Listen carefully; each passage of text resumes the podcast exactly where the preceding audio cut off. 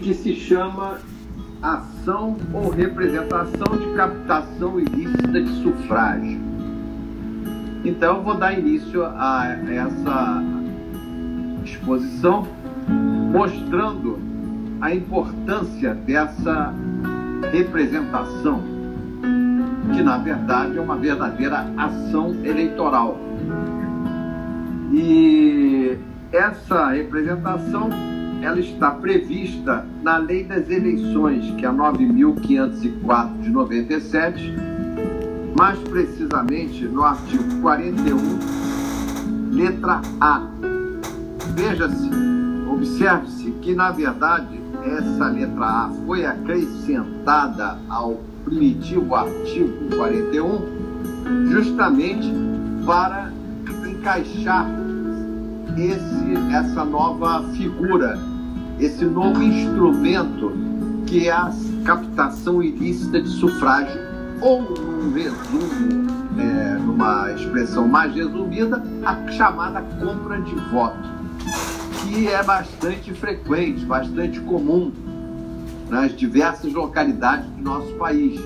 E quanto mais atraso houver em termos de educação do povo e de necessidades também, mais casos vão ocorrer e que precisam ser, obviamente, combatidos em nome da própria liberdade de votar. O voto é um direito sagrado, um direito ao sufrágio, e ele tem que ser preservado, tem que ser blindado contra determinadas atitudes, como a própria compra, ou então, como vocês vão ver também no próprio artigo, a coação, a vis compulsiva, a coação moral com relação ao eleitor para que vote num determinado candidato.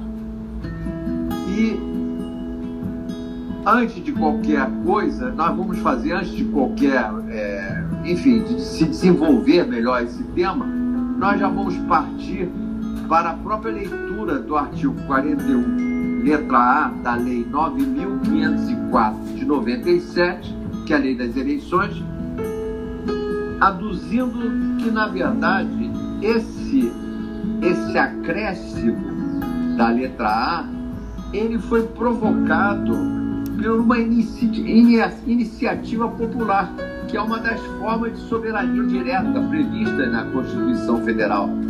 Iniciativa popular que, na verdade, partiu de entidades como a CNBB, Conferência Nacional dos Bispos do Brasil, a OAB, a CUT, que é a Central Única dos Trabalhadores, e até a Associação de Juízes para a Democracia, dentre outras.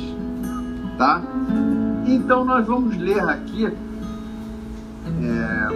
como se fosse uma emenda dessa fala, o artigo 41, letra A. Diz assim: ressalvado o disposto no artigo 26 e seus incisos, constitui captação de sufrágio vedada por esta lei o candidato doar, oferecer, prometer ou entregar ao eleitor com o fim de obter-lhe o voto, bem ou vantagem pessoal de qualquer natureza inclusive emprego ou função pública, desde o registro da candidatura até o dia da eleição, inclusive sob pena de multa de mil a cinquenta mil UFI e cassação do registro ou do diploma, observado o procedimento previsto no artigo 22 da Lei Complementar 64 abrindo-se um parênteses, que é a lei das inelegibilidades, de 18 de maio de 1990. Parágrafo 1 diz o seguinte: para a caracterização da conduta ilícita, é desnecessário o pedido explícito de votos, bastando a evidência do dolo, consistente no especial fim de agir. Parágrafo 2 as sanções previstas no caput, que nós já lemos, né, aplicam-se contra quem praticar atos de violência ou grave ameaça à pessoa, com o fim de obter-lhe o voto. Parágrafo 3. A representação contra as condutas vedadas no caput do artigo poderá ser ajuizada até a data da diplomação. E, finalmente, o parágrafo 4. O prazo de recurso contra decisões proferidas com base neste artigo será de três dias a contar da data da publicação do julgamento no Diário Oficial. Ora, então, o que vocês podem verificar é o seguinte: como é que um candidato, quando lança a sua candidatura, ele deve agir? Ele deve agir no sentido de fazer uma propaganda eleitoral, na sua campanha eleitoral, lícita. A propaganda eleitoral é inclusive regulamentada e nós falaremos inclusive sobre ela no próximo é, numa próxima fala e explicando quais são as medidas, inclusive, a serem tomadas contra uma propaganda irregular.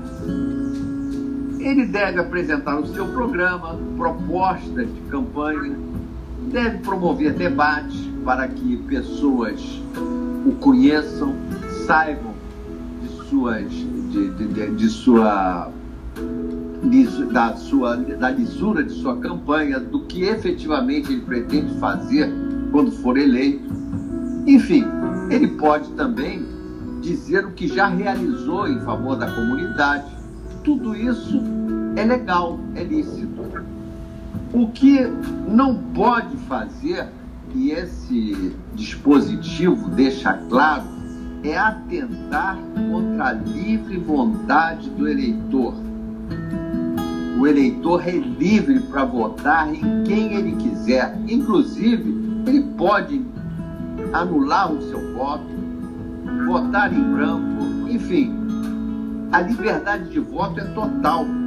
E é nessa, é nessa liberdade, é justamente aí que está o chamado bem tutelado, que é essa liberdade de votar a livre vontade do eleitor não pode ser de forma alguma coartada ou prejudicada por uma compra ou então uma co coação contra esse eleitor.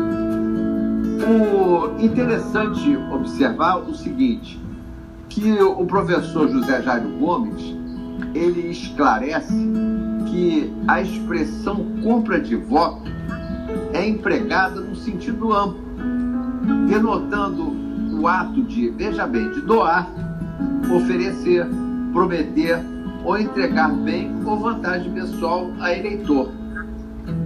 E outro detalhe, a consideração de que o bem jurídico tutelado por esse artigo 41A da Lei das Eleições é a livre vontade do eleitor. Tem-se entendido que a compra, veja bem, isso é jurisprudência, mesmo que seja de um único voto, é suficiente para configurar a captação ilícita de sufrágio. Esse detalhe, que é muito importante, ele já foi, já é pacífico na jurisprudência do próprio Tribunal Superior Eleitoral. E dá-se, coloca-se como exemplo o recurso especial 54.542 54542 é, de São Paulo, que foi publicado no Diário de Justiça de 18 de outubro de 2016, páginas 85 e 86, para quem quiser fazer uma pesquisa mais ampla com relação a esse acordo. Outro detalhe ela pode ser feita, essa compra de votos, pode ser feita também. Isso é muito interessante, que aí entra em cena a figura do chamado cabo eleitoral. É, isso é muito é, falado. Ah, quem é o ele é cabo eleitoral de, da, daquele determinado candidato. Então, a compra pode ser feita pelo próprio candidato ou então por uma outra pessoa ou pessoas que vão comprar esse voto em nome do candidato. E essa pessoa estará sujeita também a sanção desse artigo 41A. Agora, só um detalhe muito importante. Pode ser que esse cabo eleitoral comece a se apresentar como sendo um representante do candidato, mas na verdade o candidato desconheça isso. Se ele não anui, se ele não concorda com essa ilegalidade praticada, ele não chega nem a ter conhecimento, evidentemente que não poderá ser punido. Será punido apenas aquele que realizou a conduta. Tá? Então, nesse caso, é a chamada forma mediata de prática desse ilícito eleitoral. A lei também fala do chamado dolo específico, e aqui se faz um paralelismo com o direito penal. O dolo específico, no caso, é aquele especial fim de agir. O importante é o fim de obter. Ele está doando, ele está comprando, ele está fazendo alguma promessa de vantagem econômica, mas com uma finalidade. Essa finalidade tem que ser comprovada. Ou seja, o fim específico de ganhar mais um voto daquele determinado eleitor. Isso é que se chama o dolo específico.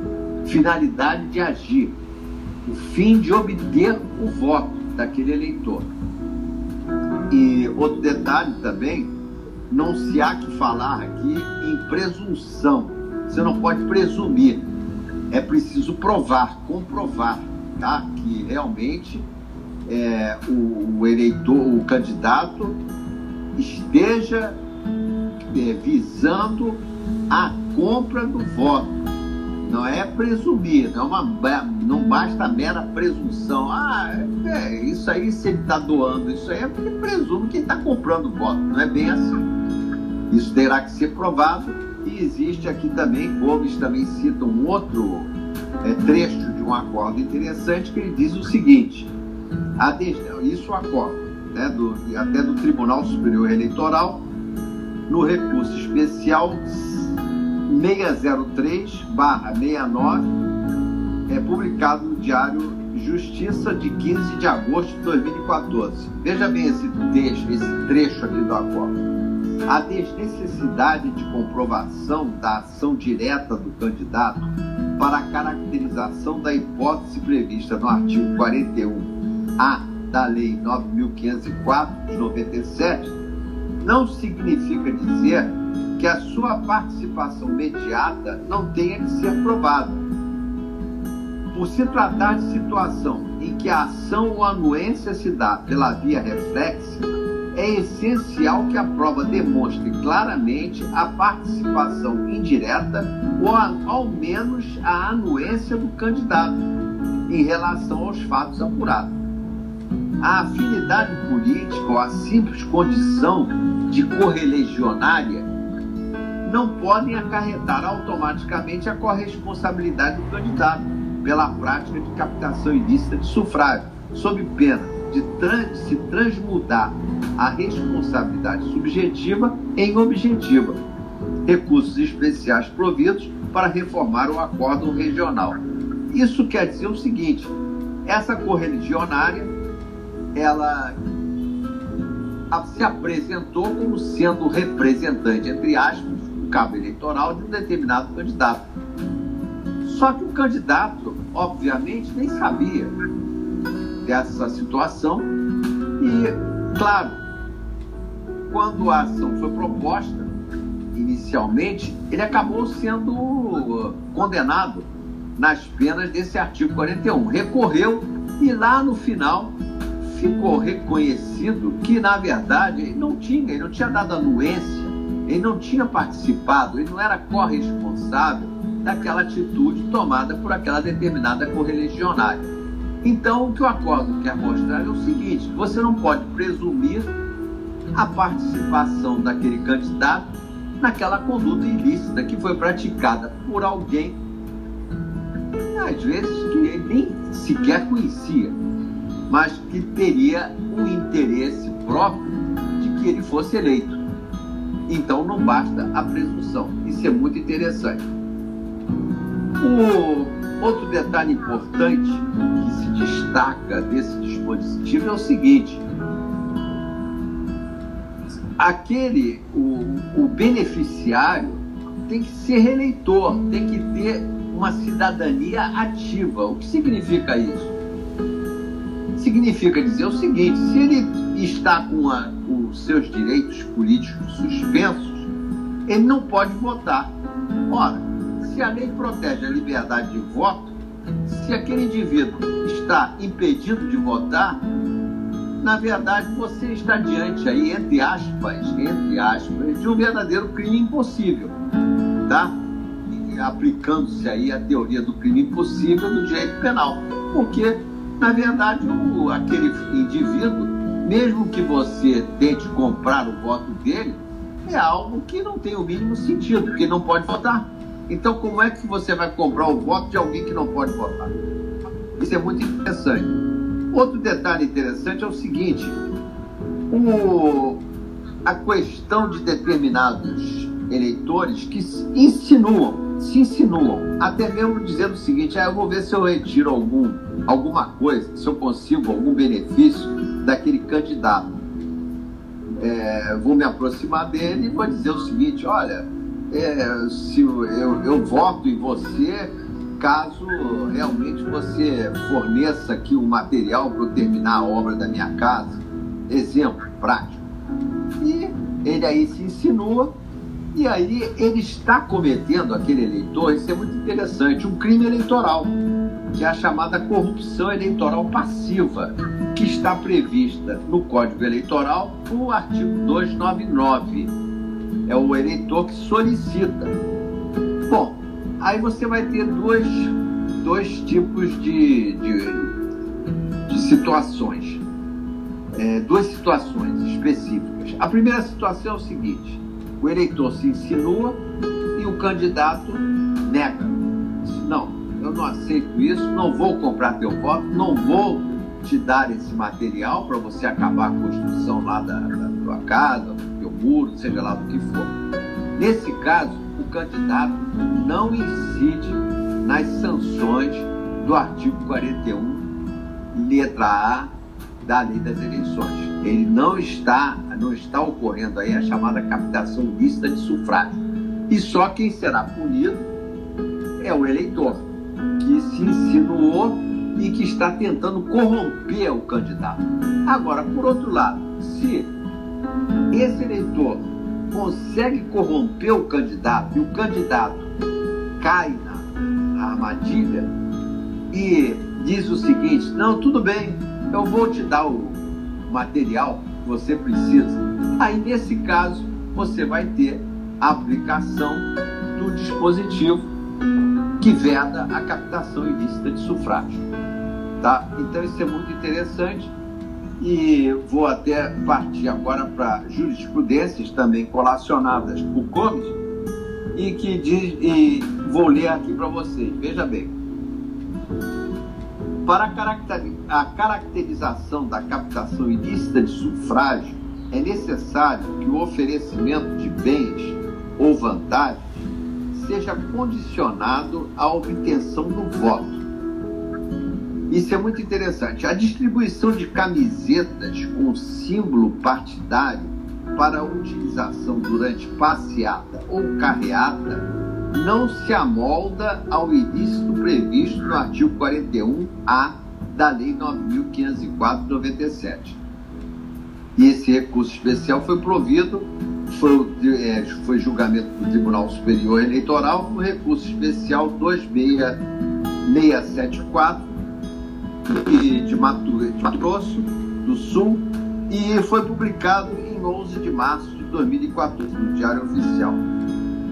Isso é muito interessante que vocês estão observando o seguinte: é, tem que haver o oferecimento de vantagem. Agora, o, o mero o fato de você distribuir camisetas, isso já vai fazer parte da própria campanha eleitoral e de uma, da propaganda do próprio candidato. Isso não significa que ele esteja comprando o voto do eleitor. Isso é bom se destacar. Outro detalhe seguinte. A prática também de distribuição de combustível a eleitores para participar de carreata somente configurará captação ilícita de sufrágio se houver conjuntamente um pedido explícito ou implícito de votos. Veja como isso é complicado. E isso vai depender de quê? De prova, de depoimentos que serão analisados para você chegar a essa conclusão.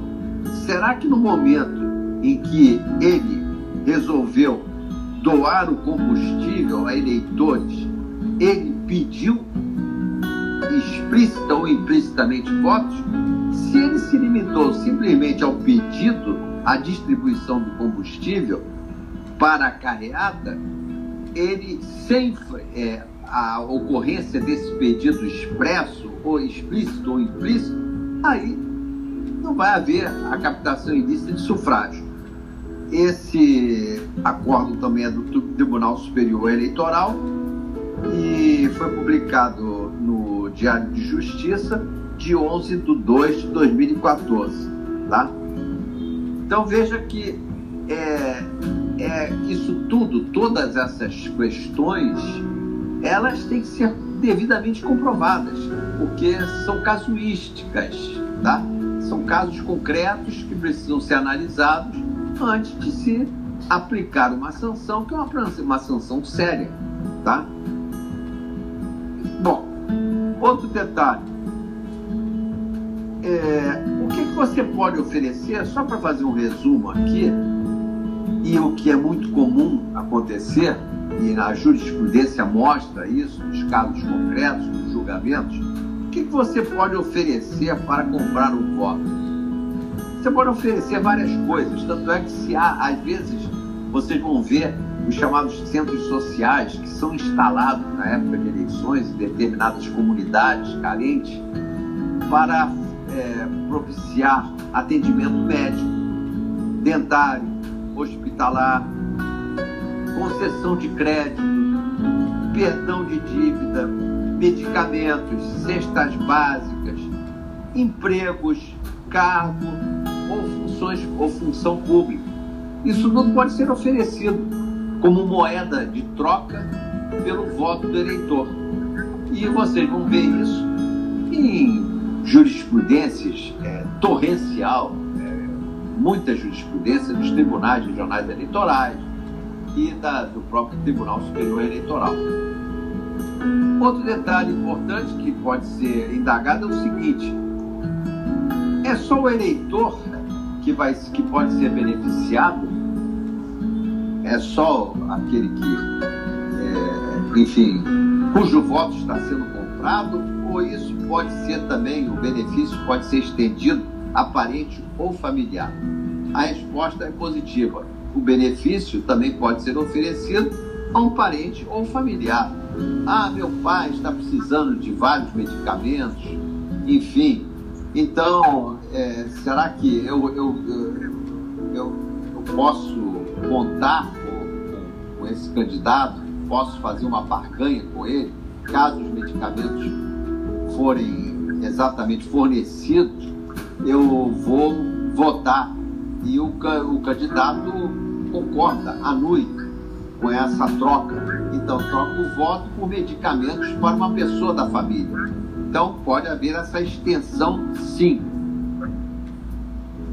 Outro detalhe interessante, que vejam bem, são circunstâncias assim muito específicas, muito especiais, e que nesse caso aí você vai, vai fazer, vai estabelecer uma espécie de limite, tá, de fronteira entre o que se constitui em mera promessa de campanha ou captação ilícita de sufrágio. É o caso, por exemplo, do candidato prometer em campanha asfaltar uma determinada rua.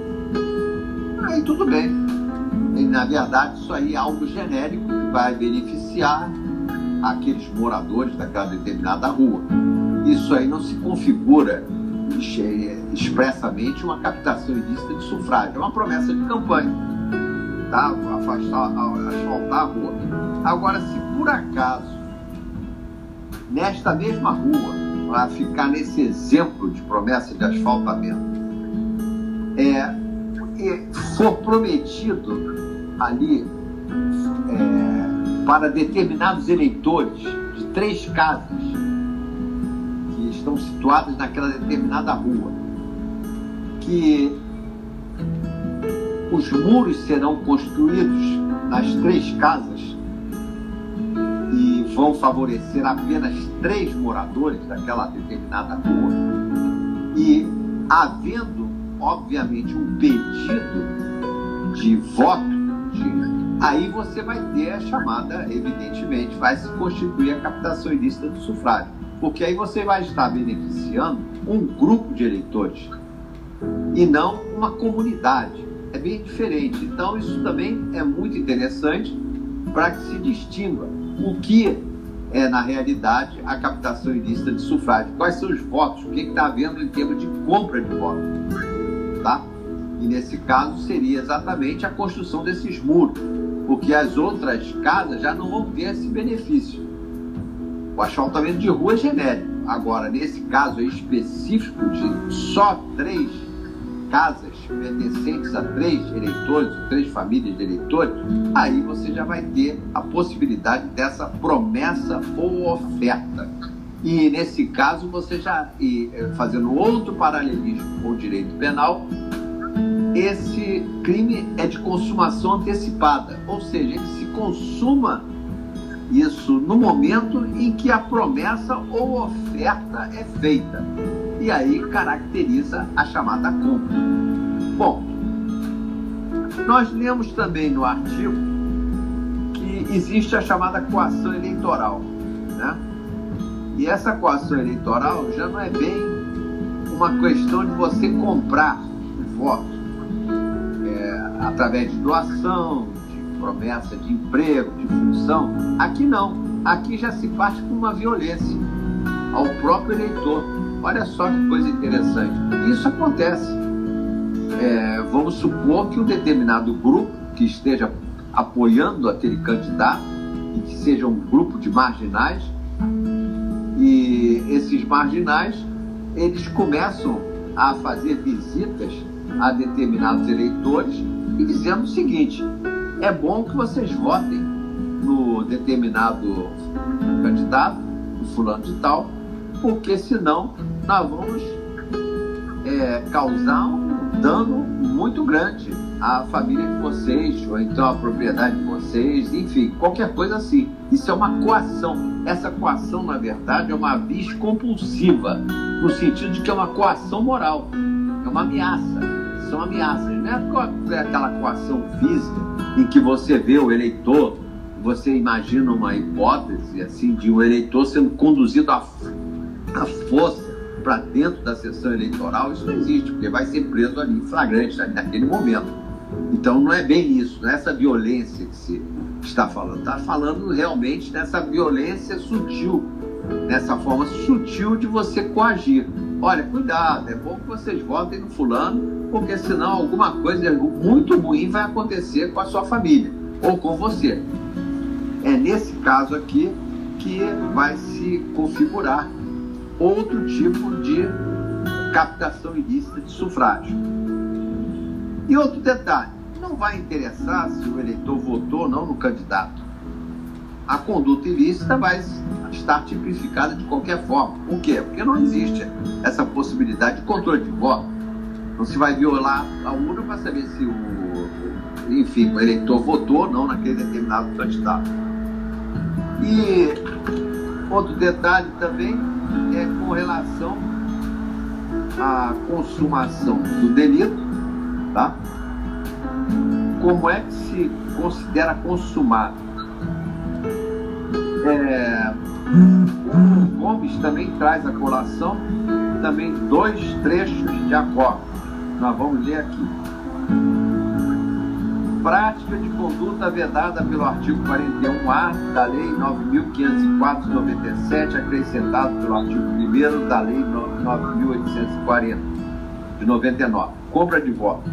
Há nos autos depoimentos de eleitoras prestados em juízo que atestam a compra de voto para a configuração do ilícito inscrito no artigo 41A da Lei 9.504/97 não é necessária a aferição da potencialidade que o fato desequilibrar a disputa eleitoral. Não interessa isso, como dissemos lá no início. Basta a compra de um único voto que já se tem a captação ilícita de sufrágio. E outra é a desnecessária para a caracterização da captação do sufrágio a demonstração do nexo de causalidade entre a conduta ilegal e o resultado do pleito. Todavia, se a Corte Regional julgou que não houve o ilícito, para se alterar esse entendimento, seria necessário o reexame de prova e isso é vedado no recurso especial. Isso é um outro detalhe interessante, mas que é, quem estuda direito e quem já é operador de direito sabe perfeitamente que no recurso especial você não pode é, reexaminar provas. Você só pode examinar matéria de direito e não matéria de fato. Então, nesse caso aqui, há determinadas hipóteses em que, mesmo tentando reverter um determinado julgamento através de recurso especial, desde que haja necessidade de você trabalhar novamente com a prova, reexaminar provas, esse recurso não será conhecido.